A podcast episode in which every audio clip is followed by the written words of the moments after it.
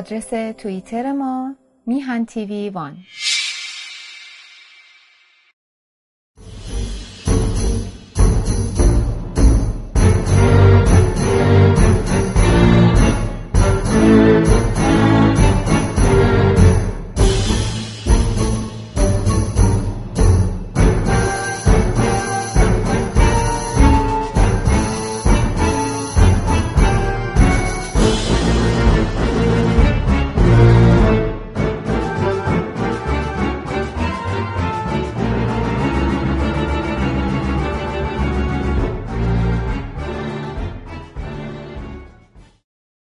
درود بر شما.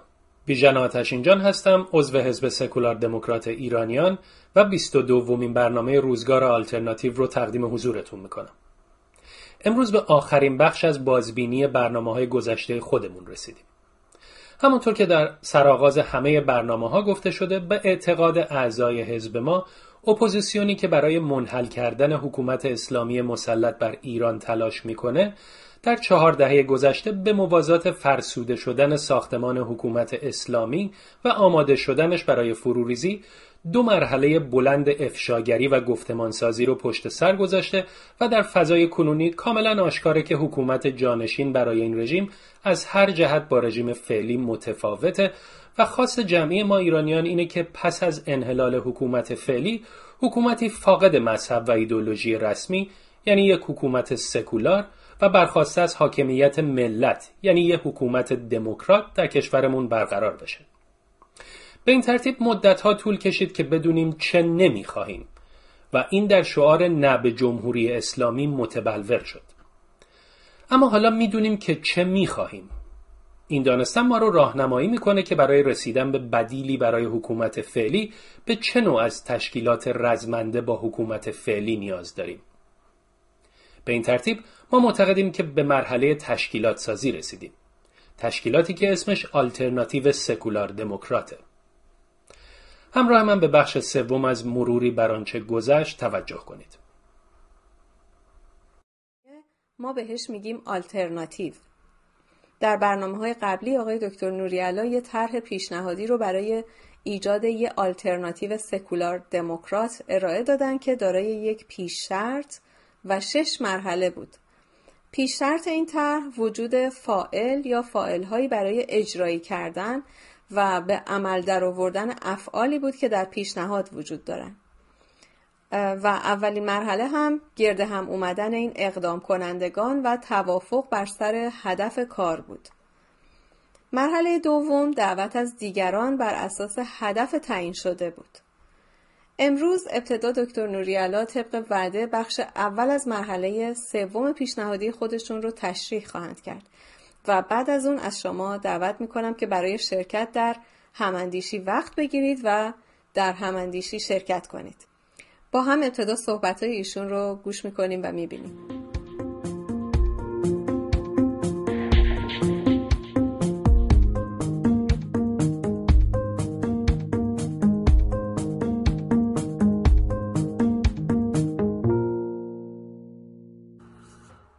دوستان خوشحالم که تا اینجای کار با من راه آمدید و در هر قدم با نظرات خودتون من رو راهنمایی کردید.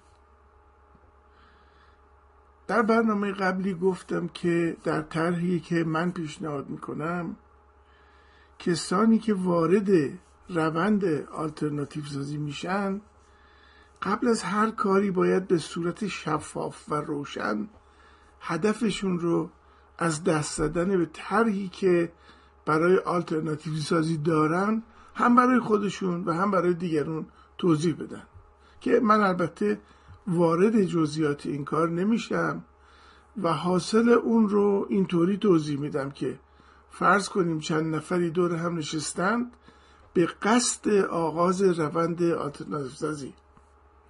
و بعد از بحث های مفصل به این نتیجه رسیدند که هدفشون باید استقرار یک حکومت سکولار دموکرات در یک ایران یک پارچه و با حاکمیت یک ملت یک پارچه و یک جامعه تبعیض زدایی شده باشه.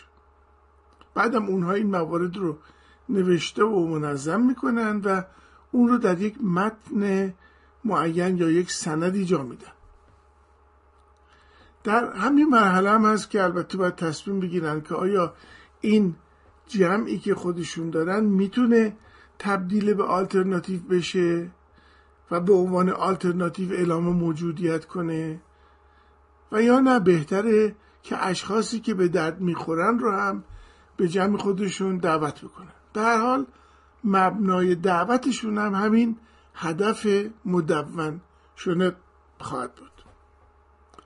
خب این کار ممکنه مدت ها طول بکشه مقدار زیادی توضیح دادن و چانه زنی رو لازم داشته باشه و به موازات این کارهاست که گروه وارد مرحله سوم کار خودش میشه و اون مرحله چی بود؟ توضیح این نکته که اینها حقانیت عملی رو که می‌خوان انجام بدن از کجا کسب کردن همینجا توجه کنید که من واژه حقانیت رو به این خاطر به کار می‌برم که از بکار بردن واژه مشروعیت خودداری کرده باشم. چون مشروعیت از شریعت میاد. به معنی اینکه من بر اساس شریعت مذهب مسلط بر جامعه صاحب حقی شدم برای انجام کاری. اما ما سکولار دموکرات ها که معتقد نیستیم شریعت هیچ مذهب و مکتبی بتونه مبنای تثبیت حق کسی یا کاری باشه بیشتر از واژه حقانیت استفاده می‌کنیم و به کمک اونی که میکوشیم توضیح بدیم که چرا کاری را که انجام میدیم کار برحقیه. یعنی هر گروهی که بخواد وارد روند آلترناتیو سازی بشه باید به این پرسش یک پاسخ قانع کننده بده که شما چرا به خودتون حق می‌دید که آلترناتیو سازی کنید؟ یا اینکه شما حقانیت عمل خودتون رو از کدوم منبع اخذ کردید؟ پس بحث برمیگرده به مسئله منابع تأمین حقانیت گروه هایی که می‌خواهن آلترناتیو سازی کنن. در این مورد من چند منبع رو تشخیص دادم به تجربه این سالهای فعالیت و می‌خوام به طور مختصر به یکی که اونها اشاره کنم و برنامه کنونی رو هم به منبع اول اختصاص میدم و در برنامه های بعدی هم به توضیح منابع دیگه می‌پردازم. از نظر من منبع اول رو میشه اینگونه نامگذاری کرد. وجود اشخاص معتبر و شناخته شده در میان جمع اقدام کنندگان. و خب این گونه اشخاص معتبر و شناخته شده رو از کدوم راه میشه معین کرد؟ من دو راه بیشتر نمی‌شناسم. یکی سنت های بنیاد گرفته بر خون و ارتباط های خونیه و راه دوم هم وجود اجماع عمومیه. حتی امروز هم وجود شاهزاده رضا و پهلوی بودنش باعث شده که هم اتصال به خاندان پهلوی یک منبع حقانیت محسوب بشه و همین که ایشون پسر شاه سابق هستند پس میشه گفت که اگر عدهای دور هم جمع شدن و هدفشون رو که استقرار حکومت سکولار دموکرات در ایران یک پارچه است معین کردند. نه تنها شرکت که حتی حمایت و تایید شاهزاده می‌تونه برای اونها منبع حقانیت باشه. حالا احتیاط های فعلی شاهزاده زیر بار حمایت نرفتن فعالان مختلف تا چه حد می‌تونه مانع یا تحصیل کننده کار باشه نکته ای که به بحث ما مربوط نیست. من خواستم توضیح بدم که راه اول یک ارتباط خونیه.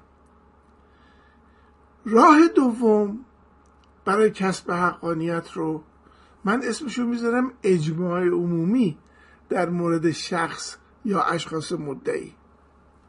یعنی کوشش کنندگان برای ایجاد اجماع عمومی ارز کنم که می‌خواهند که از این راه تبدیل بشن به آلترناتیو.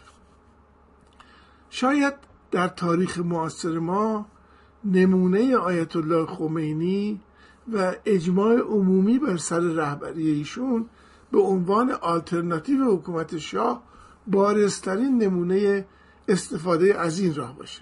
البته امروزه با این ادعاهایی که در مورد ولایت فقیه می‌کنند و اینکه او منصوب امام زمان است یا این یکی موقع زاده شدن یا علی گفته اینا تلاش برای اینه که مردم فراموش بکنند که خمینی با اینکه آیت الله بود با اینکه مرجعیت فقهی داشت وقتی که به ایران برگشت و اولین سخنرانیش رو در بهشت زهرا انجام داد منبع حقانیتش رو طور دیگه ای توضیح داد. میزان اکثریت است و تشخیص شورای نگهبان که این مخالف قانون نیست و مخالف اسلام هم نیست. میزان اینه. البته مسائل اگر اون مسائل اسلامی باشد اگر در رأیم مخالف باشید باید تو سرتون زد. تا گفتم این شاید مکتبی آقایون مسخره می‌کنن. مکتبی یعنی اسلامی. اون که مکتبی رو مسخره می‌کنه اسلام رو مسخره می‌کنه. اگر متعمد باشه مرتد فطری است و زنش برش حرامه. مالش هم باید به ورثه داده بشه خودشم باید مقتول باشه.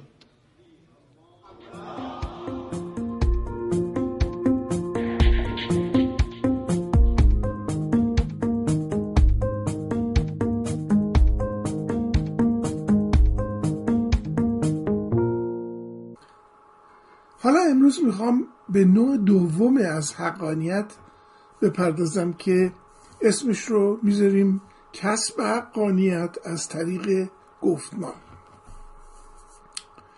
می‌دونیم که واژه گفتمان رو آقای داریوش آشوری در برابر واژه فرنگی دیسکورس گذاشته است. و اگرچه خیلی خیال می‌کنن که این گفتمان یه جانشین شیکی برای گفتگوه و مثلا می‌گویند که بد نیست امروز با هم گفتمانی داشته باشیم. اما discourse و معادل پیشنهادی گفتمان هیچ کدوم به معنی گفتگو نیست. در تعریف رایج این واژه میگن که هر گفته بلندتر از یک جمله که بر حول محور یک ایده بیان شده باشه discourse هست. اما معنای یک کمی دورتر رایج بین محافل روشنفکری به موضوعی میگن discourse که بیشترین جایگاه رو در مناظرات و مکالمات گروه های وسیع اجتماعی به خودش اختصاص بده. به همین دلیل شاید بشه گفتش که discourse یعنی موضوع غالب فکر و بیان جمعی. که فکر می‌کنم پیشنهاد آقای آشوری هم بیشتر متوجه این معنا بوده است.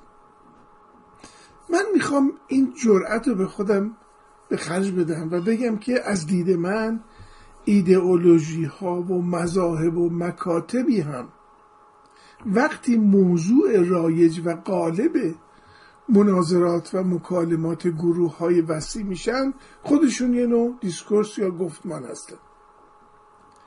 در نتیجه با عطف به این نکته که ارز کردم می شود گفتش که ما می‌تونیم گفتمان ها رو به دو دسته از لحاظ تأمین منبع حقانیت به دو دسته تقسیم بکنیم. دسته اول رو بهش بگیم گفتمان های برخواسته از ایدئولوژی و دسته دوم رو بگیم گفتمان های برخواسته از واقعیت ها و نیازهای زمانه. و گروه های مختلفی میکوشن که خودشون رو به عنوان آلترناتیو یک حکومت مستقر معرفی کنند و در این راه از گفتمانی که انتخاب می‌کنند به عنوان منبع حقانیت خودشون استفاده کنند. درسته که علی موفق نشد معاویه رو شکست بده و از بین ببری.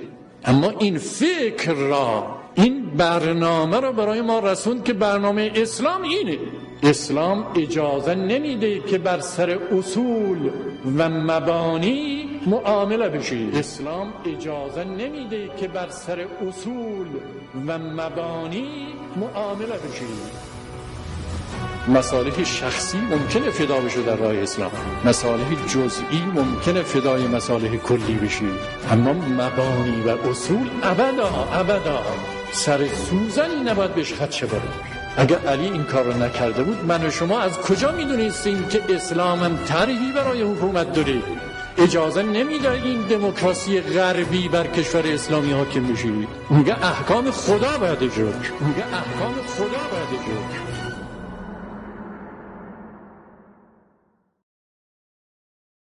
که این حکومت باید بر اساس اسلام و با اذن ولی ولی امر حقیقی امام معصوم که به فقها داده شده باید تشکیل بدون اذن او و حتی بدون نصب رئیس جمهور از طرف او حکومت غاصب است و به تعبیر او تاغوت است. فرمود رئیس جمهور منتخب مردم اگر از طرف ولی فقیه نصب نشود تاغوت است.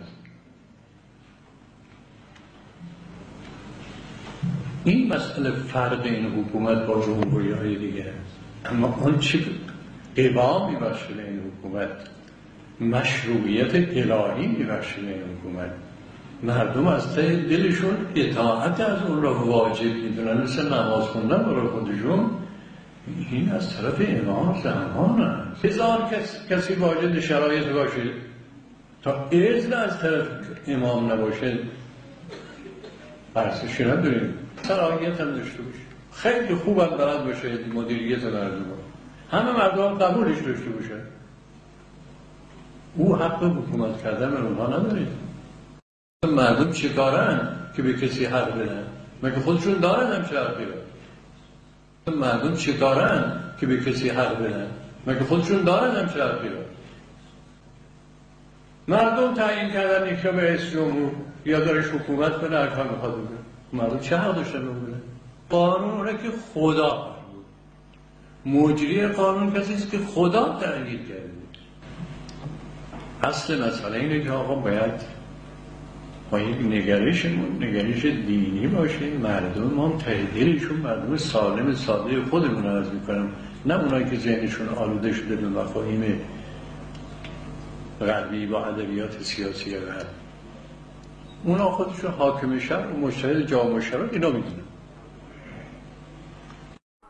خب این از مثل همین موضوع رو میشه عینا در مورد ایدئولوژی های غیر دینی و حتی ضد دینی هم مشاهده کرد.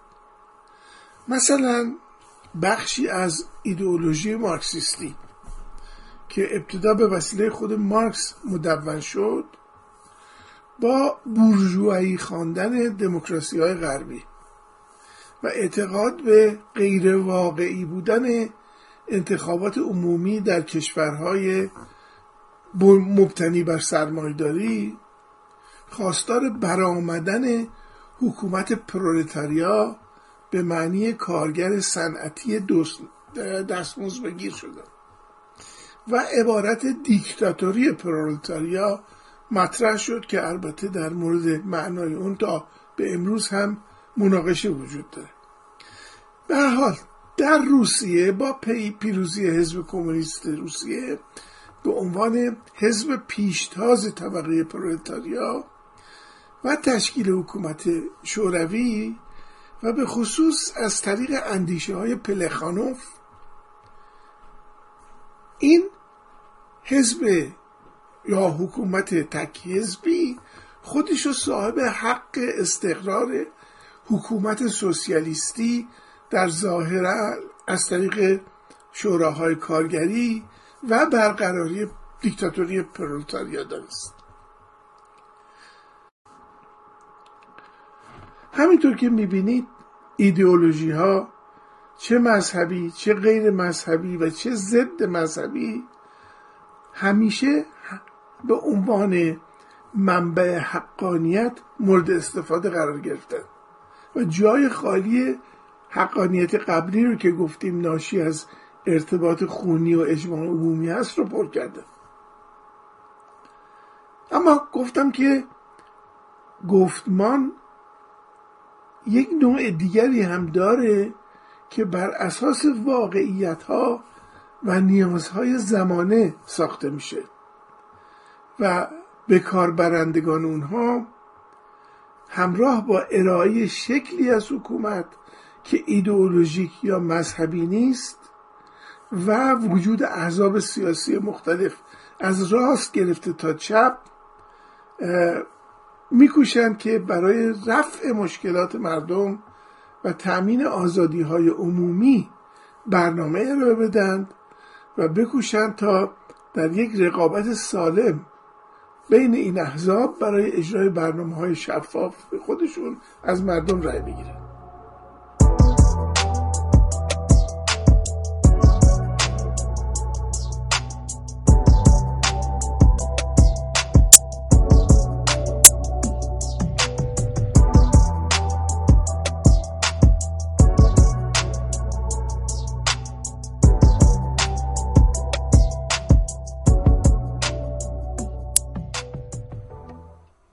بینندگان گرامی در اینجا بازبینی برنامه های گذشته روزگار آلترناتیو به پایان می‌رسه و ما آماده میشیم که بحث درباره طرح پیشنهادی دکتر نوریالا رو با نگاه به گفتمان های غیر ایدولوژیک به عنوان نوع دیگه ای از منابع کسب حقانیت آغاز کنیم.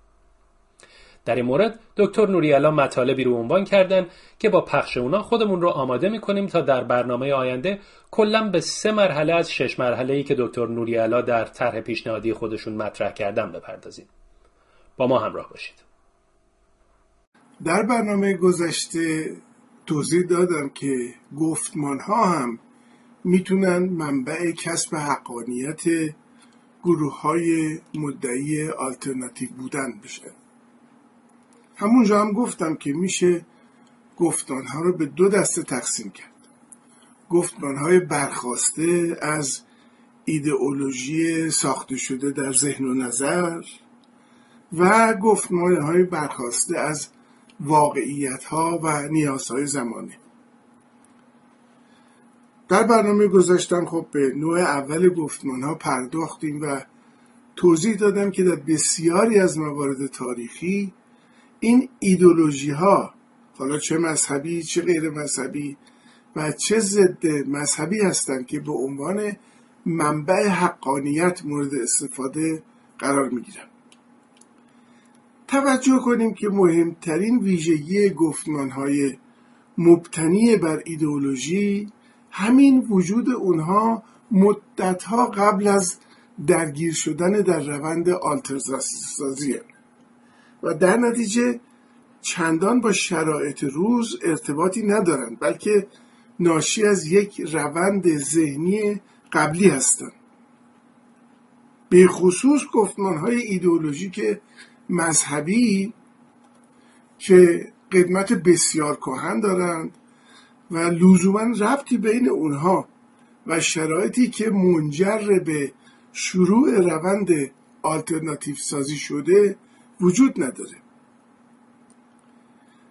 در این حال گفتمان های ایدئولوژیک به خاطر طبیعتشون به شدت انحصار طلب و تبعیض گذارند و بلافاصله جوامع رو به خودی و ناخودی تقسیم می‌کنن. اما گفتیم که در مقابل اونها یه نوع گفتمانی هم وجود داره که چند تا ویژگی داره. یک بر اساس واقعیت ها و نیازهای زمانه ساخته میشه و به اونها واکنش نشون میده. دو شکلی از حکومت رو ارائه میده که ایدئولوژیک یا مذهبی نیست. سه در این حال به احزاب سیاسی مختلف از راست گرفته تا چپ اجازه میده که برای رفع مشکلات مردم و تأمین آز... آزادی های عمومی برنامه های خودشون رو ارائه بدن. و چهارم این که یک رقابت سالمی رو برای اجرای برنامه های شفاف احزاب برای گرفتن رأی مردم ایجاد می‌کنه. اما موضوع گزارش امروز من به همین نوع دوم از گفتمان مربوط میشه. در این زمینه اول توجه کنیم که تشکلهای سیاسی موجود در اپوزیسیون ما عموما ایدئولوژیک یا شبه ایدئولوژیک هستند. و مثلا بر اساس ایدئولوژی های مذهبی مثل مجاهدین، نهضت آزادی، ملی مذهبی ها و البته فدایان اسلام به وجود آمدن. یا ایدئولوژی های مارکسیستی و شبه مارکسیستی. و بالاخره یه شبه ایدئولوژی های مختلفی هم وجود داره که بیشتر بر تعیین شکل حکومت آینده ایران از حالا اصرار می‌کنن مثل ایدئولوژی های مبتنی بر سلطنت طلبی، پادشاهی خواهی یا جمهوری خواهی. اما ما اگر بخوایم بر گفتمانی تکیه بکنیم که ایدئولوژیک نباشه باید همه این حرفا رو بذاریم کنار و از زمین واقعیت ها و نیازهای کنونی جامعهمون آغاز کنیم و با گفتمان غیر ایدئولوژیکی که می‌سازیم بتونیم به این نیازها پاسخ بدیم.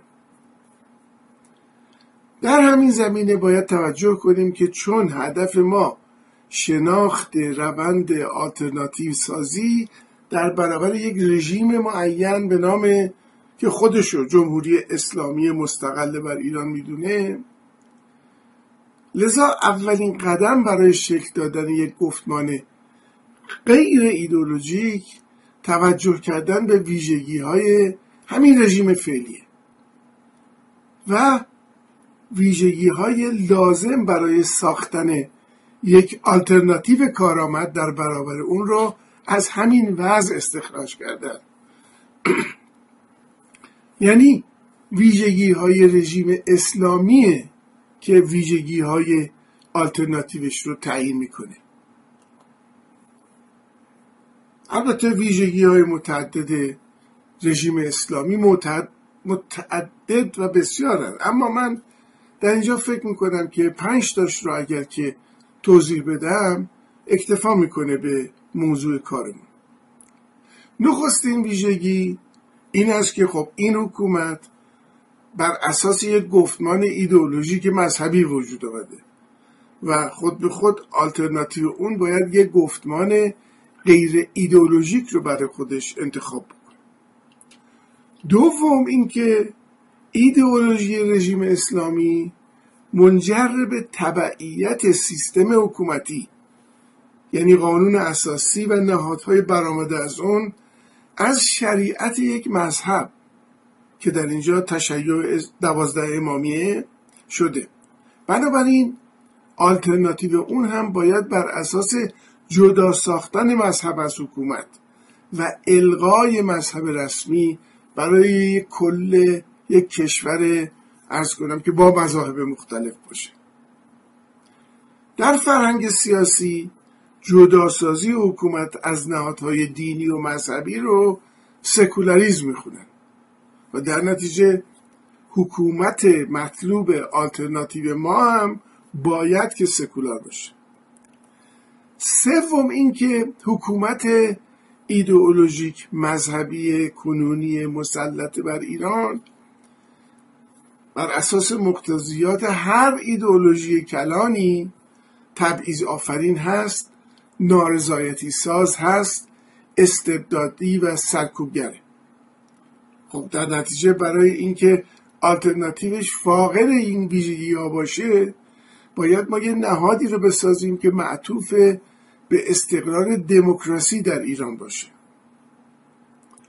چهارمین ویژگی آن است که این ویژگی های ایدئولوژیک عموما ضدیت با مفهوم یک کشور یک ملت رو دارن مثلا همین حکومت مسلط بر ایران به جای کشور ایران به جهان اسلام توجه داره.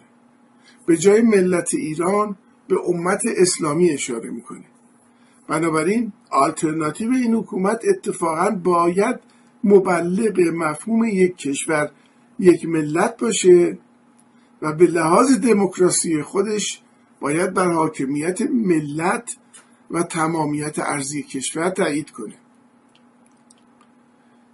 پنجمین ویژگی هم اینه که خب می‌دونیم نوشته شدن تصویب و تکمیل تدریجی اعلامیه جهان حقوق جهانی حقوق بشر در هماهنگی کامل با مفهوم سکولار انسان مداری انجام شده. حال که رژیم اسلامی تعریف خودش رو از انسان و کرامت او و آزادی ها و وظایف او جدا از این اعلامیه داره. میگه من خودم برای خودم یک اعلامیه حقوق بشر دارم. در نتیجه آلترناتیو چنین حکومتی باید همین اعلامیه جهان گستره حقوق بشر رو چراغ راه خودش قرار بده. از نظر من گفتمان لازم برای نجات کشور و ملت ایران باید دارای چنین ویژگی هایی باشه که ما کل اون رو در ترکیب سکولار دموکراسی خلاصه کردیم. امروز سکولار دموکراسی یک گفتمان لازم برای مقابله با رژیم اسلامیه. و صحت اون چنانه که نهادهای ایدئولوژیک دیگه هم حتی مجبورن توضیح بدن که ما اگرچه ایدئولوژیک هستیم اما به سکولار دموکراسی متعهدیم. یعنی یه وضعیت متضادی که ناشی از عدم صداقت این مدعیانه. اولین نفری هم که وقت گرفتن برای هماندیشی خانم سارا فرزان. بفرمید خواهش می‌کنم خانم فرزان. اونچه که مشخص هست اینه که اگر گفتمان ها ریشه های ایدولوژیک داشته باشند تاریخ ایدولوژی ها حکومت های ایدولوژیک نشون داده که چندان حکومت های ایدولوژیک موفق نبودند و اگرچه با گفتگوهای مردم محور اومدن و در واقع حکومت رو دست گرفتن و خودشون رو بر مبنای حقانیت جلوه دادن اما خطولی نکشیده که گفتمان غالب اونها از بحث های در واقع مردم محور به سمت بحث های استبدادی و دیکتاتوری رفته. چرا که ذات و ماهیت ایدولوژی بر محور بایدها و نبایدها و تولید و غیریت و خطکشی هایی هستش که در نهایت مردم رو دستبندی می‌کنه و افراد رو بر اساس لایه های مختلف نزدیک به قدرت تعریف می‌کنه. اما بحث مهمی که امروز در گفتمان های غالب می‌تونه های اهمیت باشه گفتمان است که بر اساس نیازها و واقعیتها و حقیقتهای روز یک جامعه شکل می‌گیره. اون چه مسلم هست این هستش که امروز آلترناتیو ها و کسانی که گروه ها و تشکل ها و احزابی که دائیه آلترناتیو دارن اگر بتوانند گفتمانی رو در گفتمان قالبشون بر اساس نیازها، حقیقتها و واقعیتهای مردم یک جامعه باشه میشه گفتش که اون گفتمان می‌تونه منبع حقانیت باشه برای اینکه این آلترناتیو بتواند حکومت رو به دست بگیرد. نمونه واضحش این هستش که امروزه در جامعه ایران ما داریم می‌بینیم که مردم از خواسته های سلبی خودشون عبور کردن و به خواسته های ایجابی رسیدن. مردم ما امروز با سراحت اعلام می‌کنن که آزادی می‌خوان دموکراسی می‌خوان حقوق شهروندیشون رو طلب می‌کنن. خواستار جدا شدن نهاد دین از سیاست حکومت و اجتماع هستند و پی به فساد تشکیلاتی دین در سیاست و قدرت پی بردن.